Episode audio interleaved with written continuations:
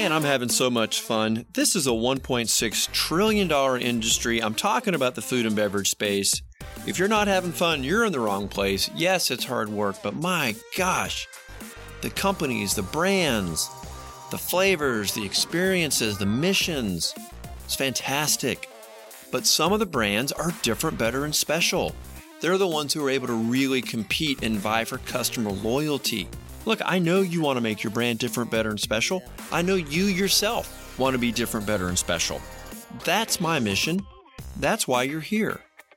Join me on this journey as I interview CEOs and founders from all the different companies within the food and beverage industry so we can discover what they're doing so we can take that information back, digest it, and become better ourselves and to help our companies take on different strategies, pick the right technology, pick the right partners, and of course, you got to have great tasting food. You got to have great tasting beverages.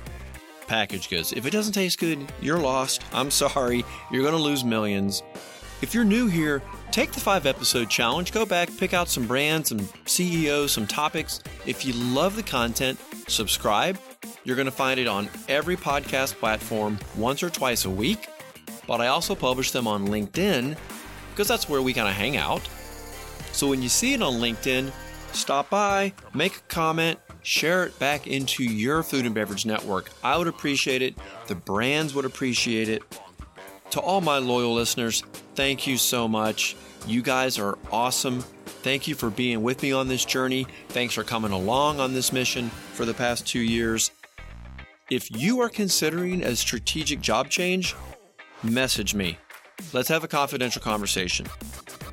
If your brand is growing and you need to attract experts, you also need to contact me because I have created a different, better, and special recruiting system. I promise you, no other search firm in America is doing that. Who am I? I'm Tony Moore. I'm an expert food and beverage headhunter, semi professional podcaster, and I'm here each and every week. Stay tuned for this week's episode. All right, here we are on Winning at Work. As you know, this is a $1.6 trillion industry, but how could it be that size if we didn't have plant based food manufacturers and co packers, the infrastructure for so many of these great companies that we're coming to know and love? And that's going to be one of our topics today. I am really excited to introduce to everyone Lauren McNamara. Lauren, welcome in. Thanks so much for having me, Tony. Well, I'm surprised you even have time to come in and talk to us. When people find out what it is you do for SunOpta, they're gonna they're, they're probably going to imagine you out on the floor uh, actually having this podcast while yeah, you're every managing. so often I have to step away from the oat milk and and talk to other people. So yeah, exactly. You know, all work and no play, as they as they say. Well, um, I want to give people a, kind of an overview of kind of where you're coming from, your area of expertise. You you did graduate from the University of Virginia, the Darden School of Business, where you got Yep. your MBA, and you got your chops in General Mills. And kind of fast forwarding a little bit, now we are vice president, assistant general manager for plant based food and beverage for SunOpta. Yes, I am, and it's a very exciting time to be a part of a business that um, has a hand in furthering the plant based food and beverage movement. Well, and I think you guys are my first publicly traded company. Typically, I have more the smaller kind of uh, emerging type brands, but there I have known about you guys. I've seen you guys quite a bit on LinkedIn, and I was kind of reading through your profile, and I thought you just really are the perfect person to have come in and just. we- We're going to get into SunOpta and, and exactly what you guys do, but uh, you've been growing and building this plant based uh, operation out and it's it's enormous and i really just can't wait to kind of pick your brains i found a really interesting write-up on you guys and i wanted to read that it's um, sunopta manufactures natural organic and specialty products sold through retail and food service channels sunopta operates as a manufacturer for leading natural and private labels and also proudly produces its own brands including sown dream West Life and Sunrise Growers. So we have so much to cover, but tell us a little bit about um, why you think that SunOpta really stands out from the crowd, you know, different, better, and special from other food manufacturers. Well, I think we have a very unique business model. There's not a lot of other food manufacturers that partner with others as widely across the industry as we do. Um, you know, as you just read, we sell products to the food service channel. We do private label, partnering with retailers. We co pack for leading brands. We sell ingredients to other manufacturers. We have our own brands. I mean, and we're in a bunch of different categories as well. Um, and we're really good at the very specific things that we do. And, and, typically, you would see a business that's only focused on brands or only focused on private label. Um, and we we love, and I think it's really um, to our advantage and our customers' advantages that we cover so many different areas of the market and we go to market in so many different ways. Yeah, and you need an expertise for each of those areas. And you guys are in, as you said, you know, ingredients, you do co-packing, private label, food service. You know, some companies are just happy to be successful in, in, in one of those. And your role, I thought, was particularly interesting because not only are you, you know, operational and responsible for, you know, expanding plants and um, kind of knowing where the trends are and helping the company be prepared to take advantage of those future trends, but you're also responsible for new business development. So I thought that was a yes. an interesting pairing. So are you like a left brain, right brain person? How do you how did this even place. happen? Yeah, I well, I love that um, marketing in SunOpta is it overlaps very much with general management, and I think of it as how do I bring things to market, and that uh, requires thinking about a lot of different things. It, it requires thinking about, well, what customers do I want to work with? Where am I going to sell this to? Uh, how am I going to get this on shelf? Do I have enough capacity to make this? What ingredients are available? What things do consumers want to eat? So it's, for me, it's just this perfect um, combination of all of these different things that I love thinking about. I love solving puzzles. Um, and to me, a lot of these things are just different puzzle pieces that you have to fit together uh, to kind of create a successful business.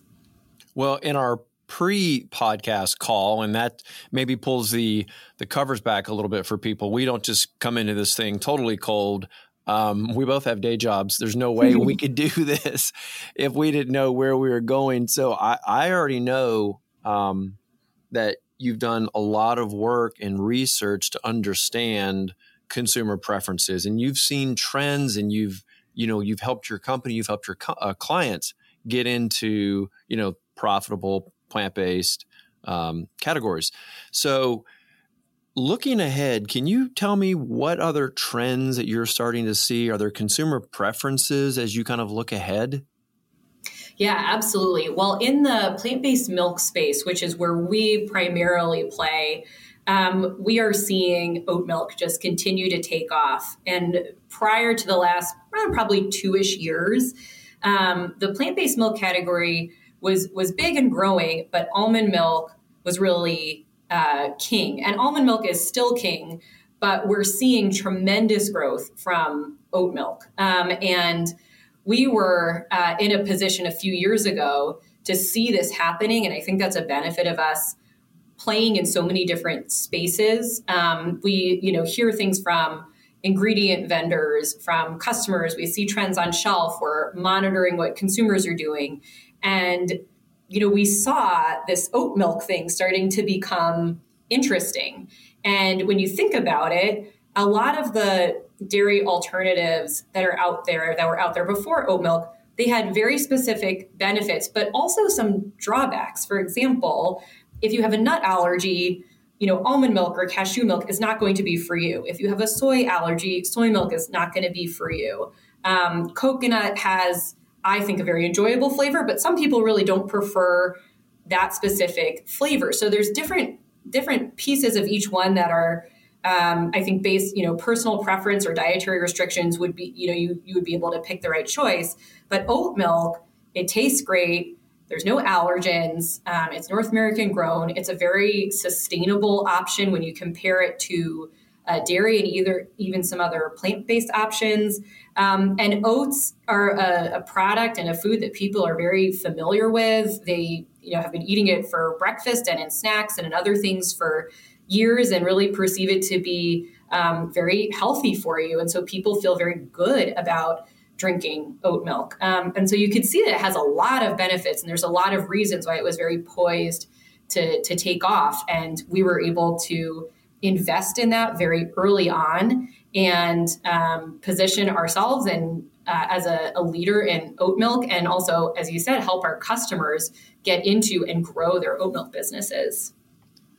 You know so many of these plant-based food companies they they have a mission. They have a, a purpose beyond just you know feeding people and, and be, being profitable.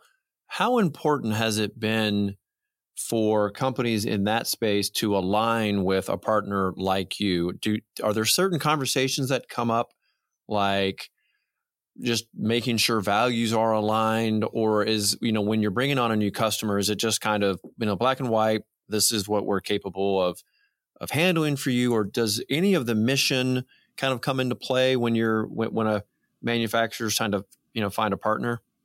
Absolutely. And that's something that um, we talk a lot about with our customers and increasingly i think when they are vetting us as a as a partner they want to understand how are we sourcing where are we sourcing from what are our sustainability goals how are we making progress on them?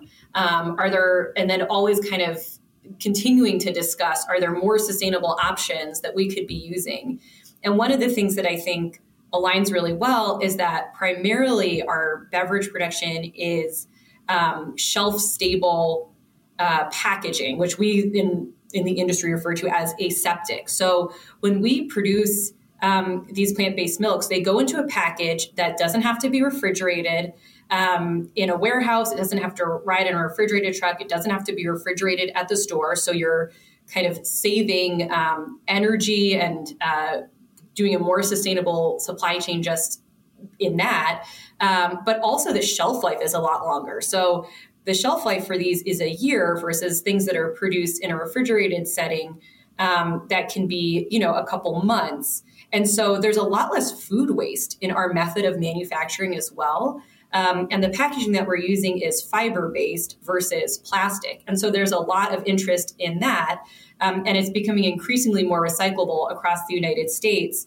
Uh, and so I think there's a lot of interest that just our business model lends itself to sustainability and those types of values that cust- our customers and all sorts of manufacturers are seeking. Yeah, you know, I hadn't really thought about it from that angle, but when you have a, an aseptic brand, uh, product that you know has that long shelf life and doesn't have to be refrigerated you're able to reach a broader market i mean you can reach into other countries other places where you know it could be very challenging to get like a like a, you know traditional uh, dairy yeah, exactly. And I think you do have to refrigerate it after opening. I should say that. But until you open it, um, it can sit on a shelf. Um, you know, we've seen that these types of products are used a lot when there are weather events and there's no electricity or things like that. Like you can you can stock up in your on your pantry, in your basement, whatever, and have these things available for use when you need them without having to worry are they going to go bad? Are they going to expire? Am i going to waste this food? Um, and so it's a, i think that's also why it's a really great option for um, for food service too, because a lot of times there's not as much refrigerated space, but there's a lot of pantry space. So when you need to use that type of product, you just throw one in the fridge and you're ready to go, um, versus having to store you know a dozen packages in the fridge at a time.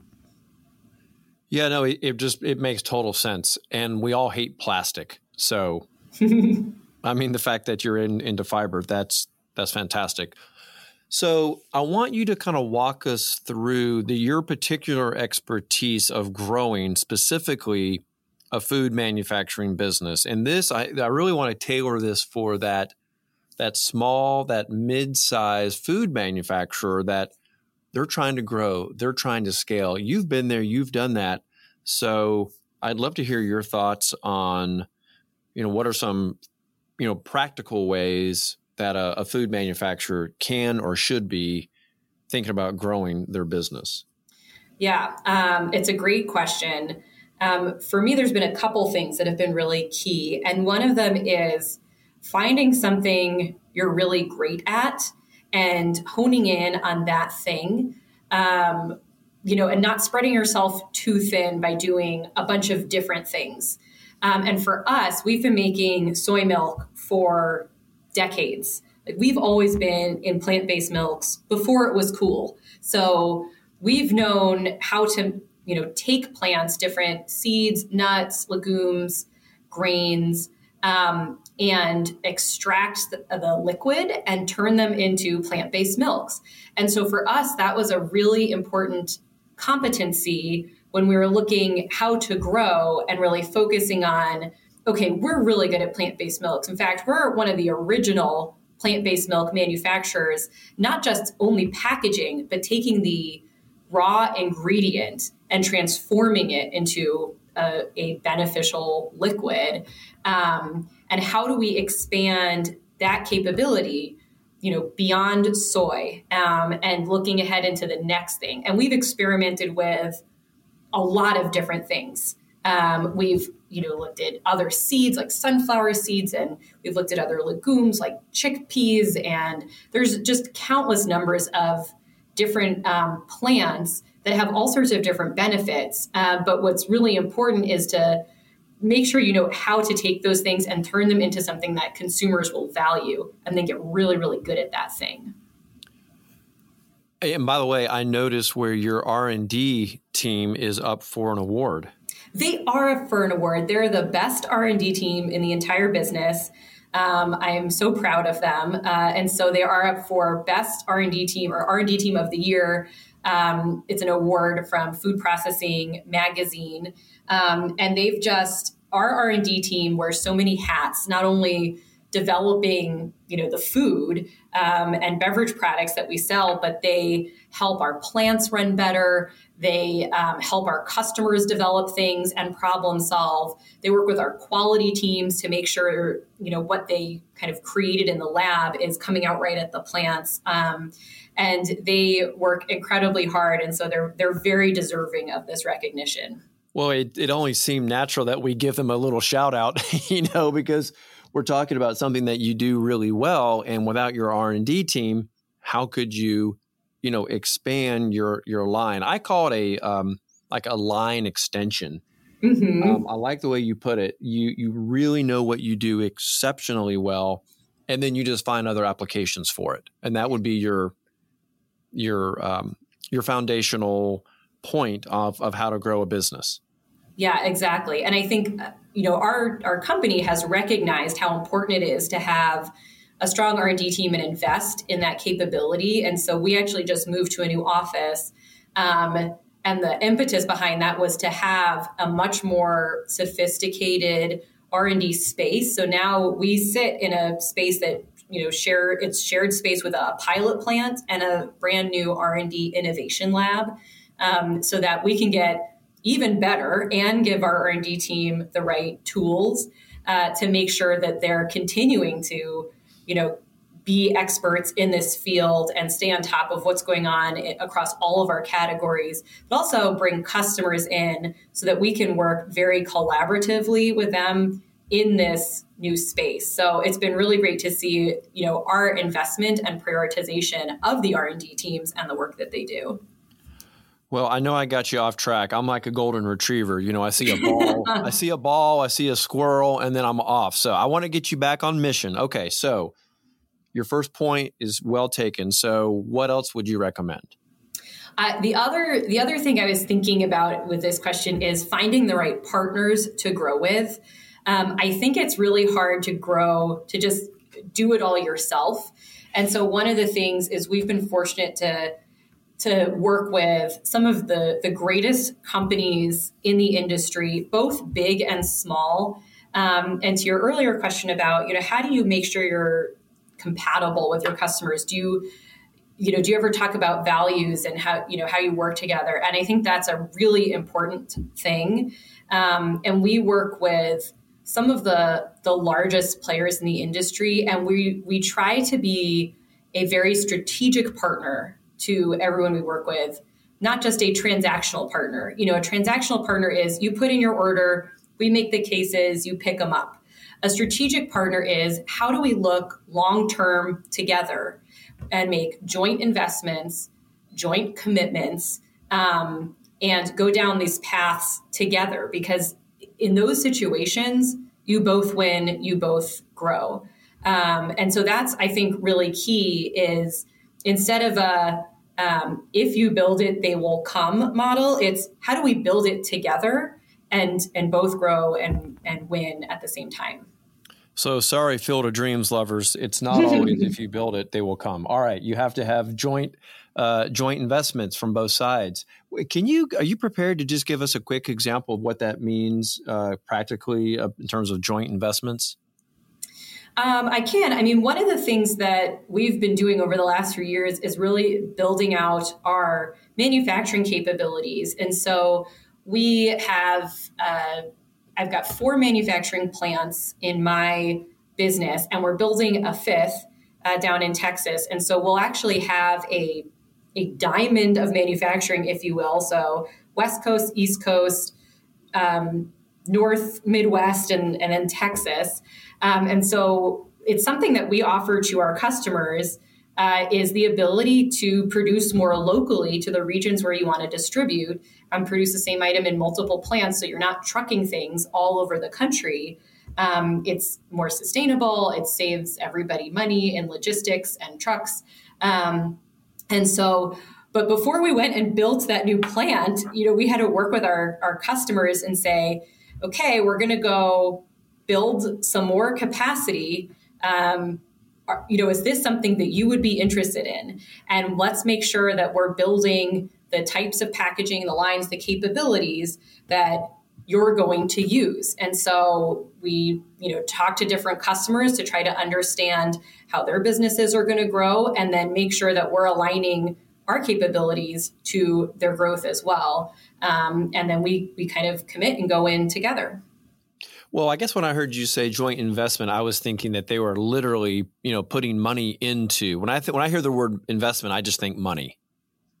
Yeah, and for the most part, um, we we are doing we like to own our own manufacturing assets because we have spent a lot of time um, and effort developing kind of proprietary processes and ways of manufacturing and so um, don't and, and we have a lot of different customers so it's really hard to have customers own a piece of that but in terms of investment you know, it's hard for us to make those investments without commitments from our customers. And so I understand what you mean. You're just talking about business longer term business commitments. There yeah. you, okay, I understand. More just understanding that you're you are making the investment and that there's a in an expectation we'll just leave it at that that they're going to continue mm-hmm. to expand their business with you so that's that's how they invest is by putting their their future business into you so that that makes sense right and, and we wouldn't be able to do that if we didn't kind of have a track record of success with these customers and uh, of helping build businesses together and just really strong relationships. And that's, I think, you know, it's the earlier point about find the right partners.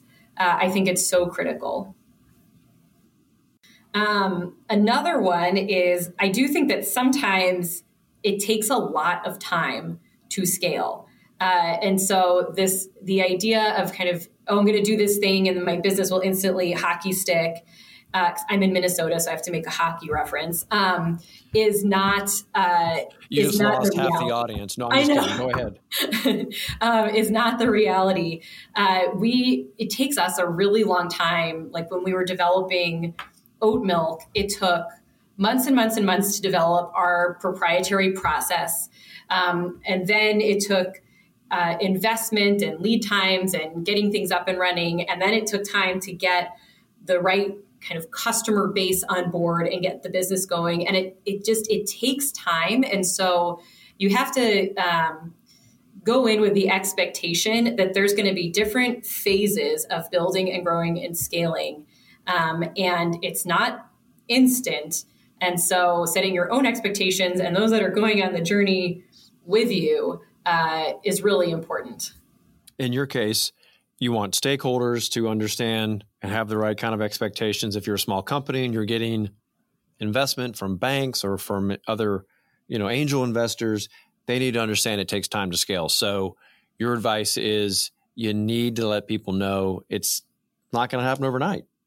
It's not going to happen overnight, but also I, it's always good to have a plan. This is what it's going to look like, just so you can bring people along on the journey, and especially course, in today's the, the, pro forma or whatever it is that exactly you're working with, yeah, and especially in today's environment where, um, you know, the the supply chain is just things are taking longer. There's sort of scarcity of uh, certain materials and things like that. I, mean, I, think it's especially true. Yeah, you bring up a good point. Um, how difficult is it now when you are planning to go into some kind of a line extension and you're having to look out into the future and estimate will this supply chain remain stable? You know, can I even open up this line of business? Because if you invest all your time and money and then you have a, a major disruption for six months, I mean, you've essentially lost everything.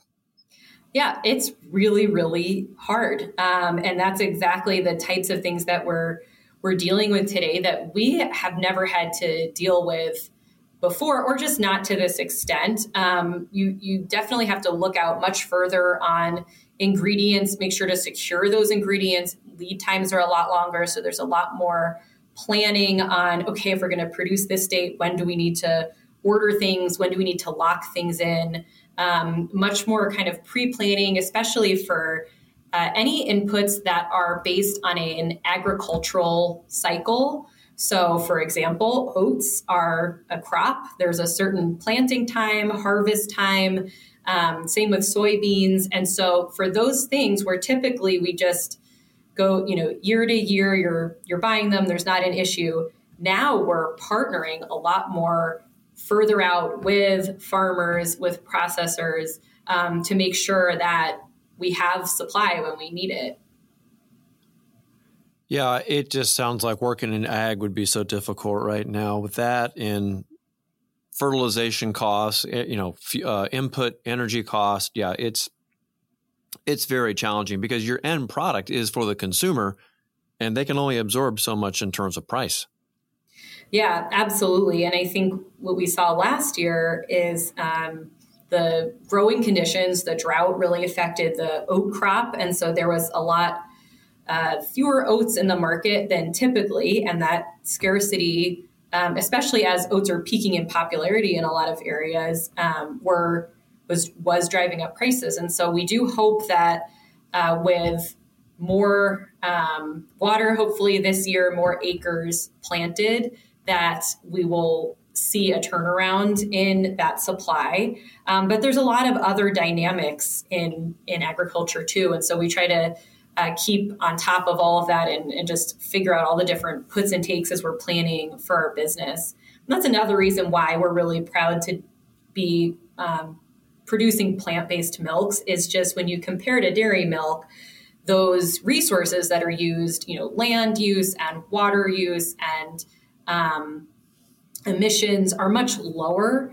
And so we, you know, make a little bit of a choice.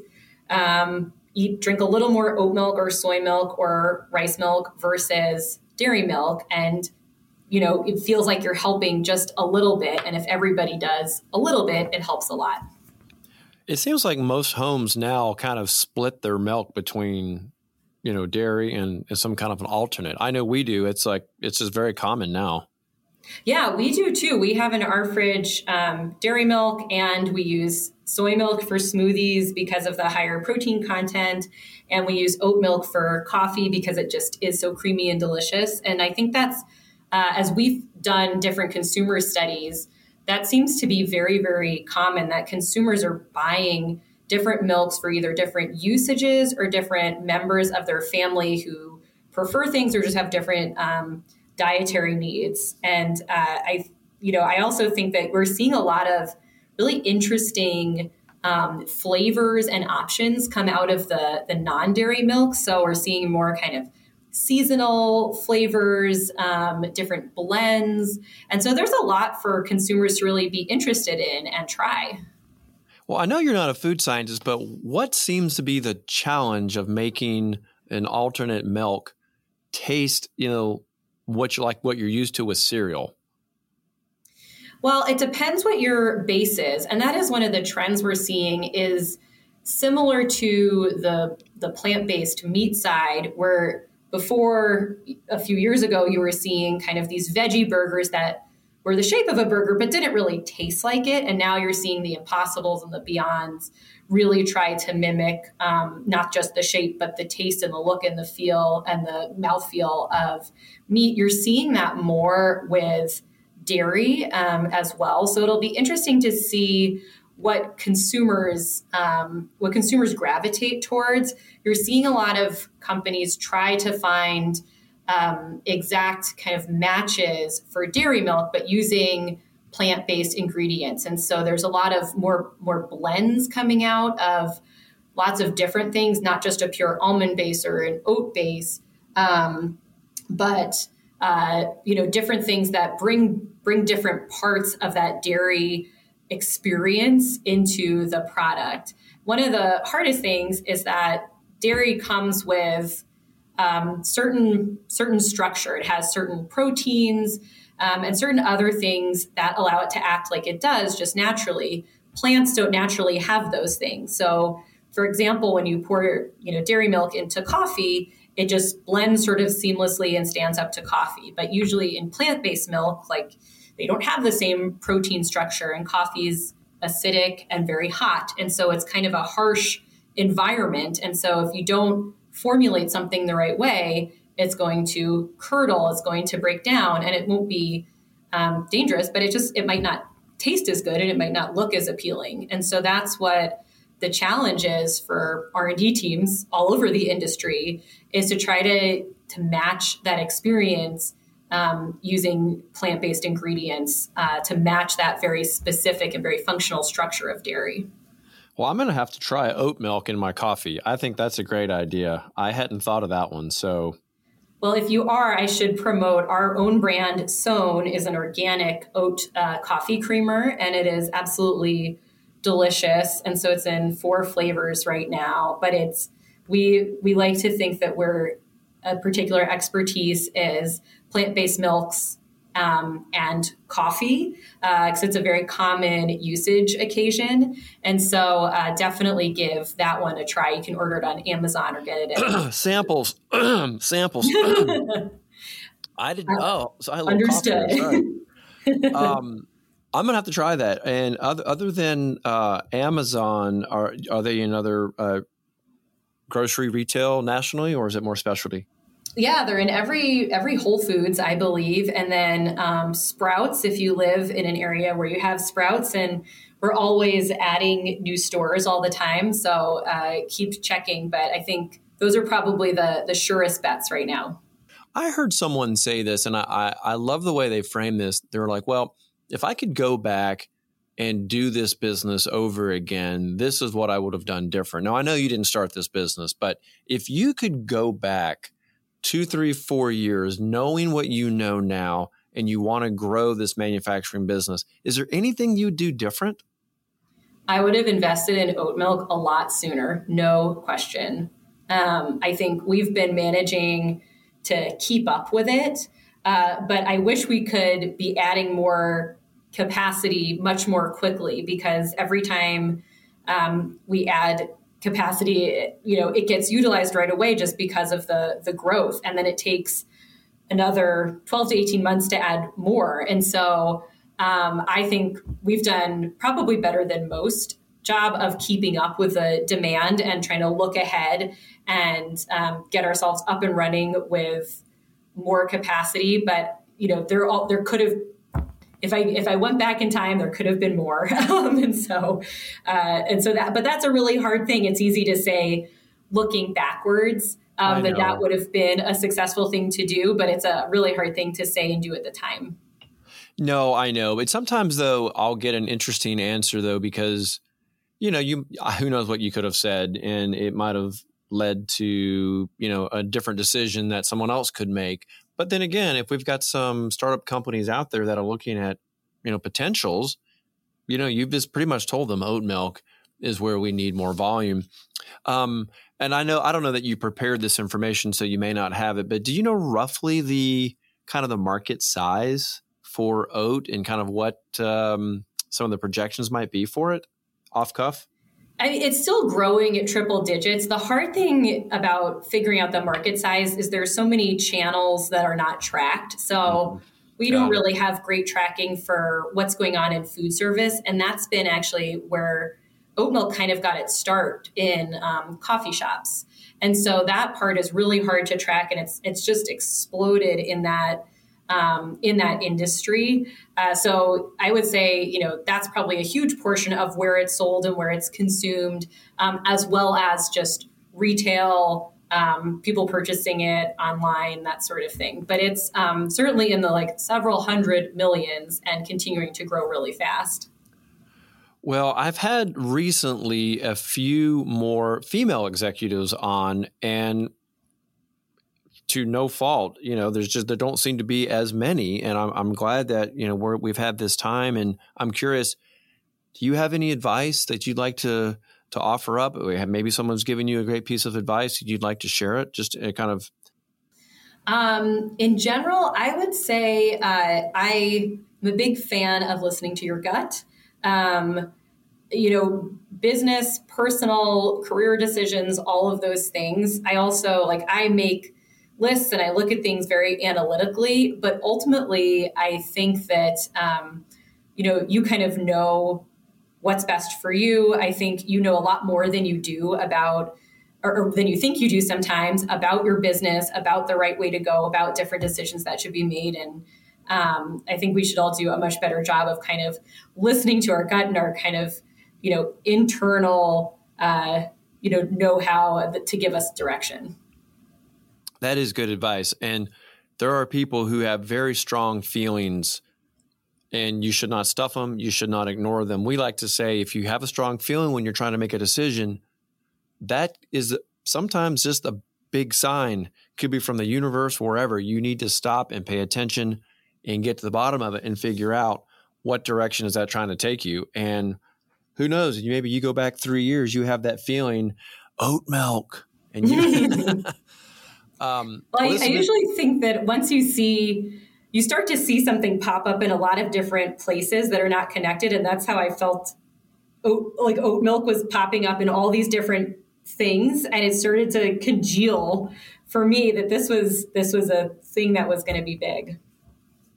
I agree with you. That's really one good way to kind of suss out what is happening when you see similar data points from completely like non-connected areas. That's right. when it's kind of like, okay, I need to pay attention to this. You know, right? This, Something's going on. Yes. Um, well, before we go, is the, were there any other thoughts you wanted to add to our initial topic of you know growing? I, I, I know I again I took you off track. Um, I think we had three or four. Were, were there any others that you wanted to make sure you get in? I mean, I think those are the key ones. And in addition, I would just say um, I, I just love the team that I work with here. And so I think it's really important to surround yourself with good people who collaborate well, who are, you know, smart and talented and that you like working with every single day. Um, because that's made um, my job here just so enjoyable uh, is working with an amazing team that, that really gels and works well together. And, you know, backhandedly, you just, you just said you work with uh, an, an experienced headhunter. I, that's what I that's what I heard.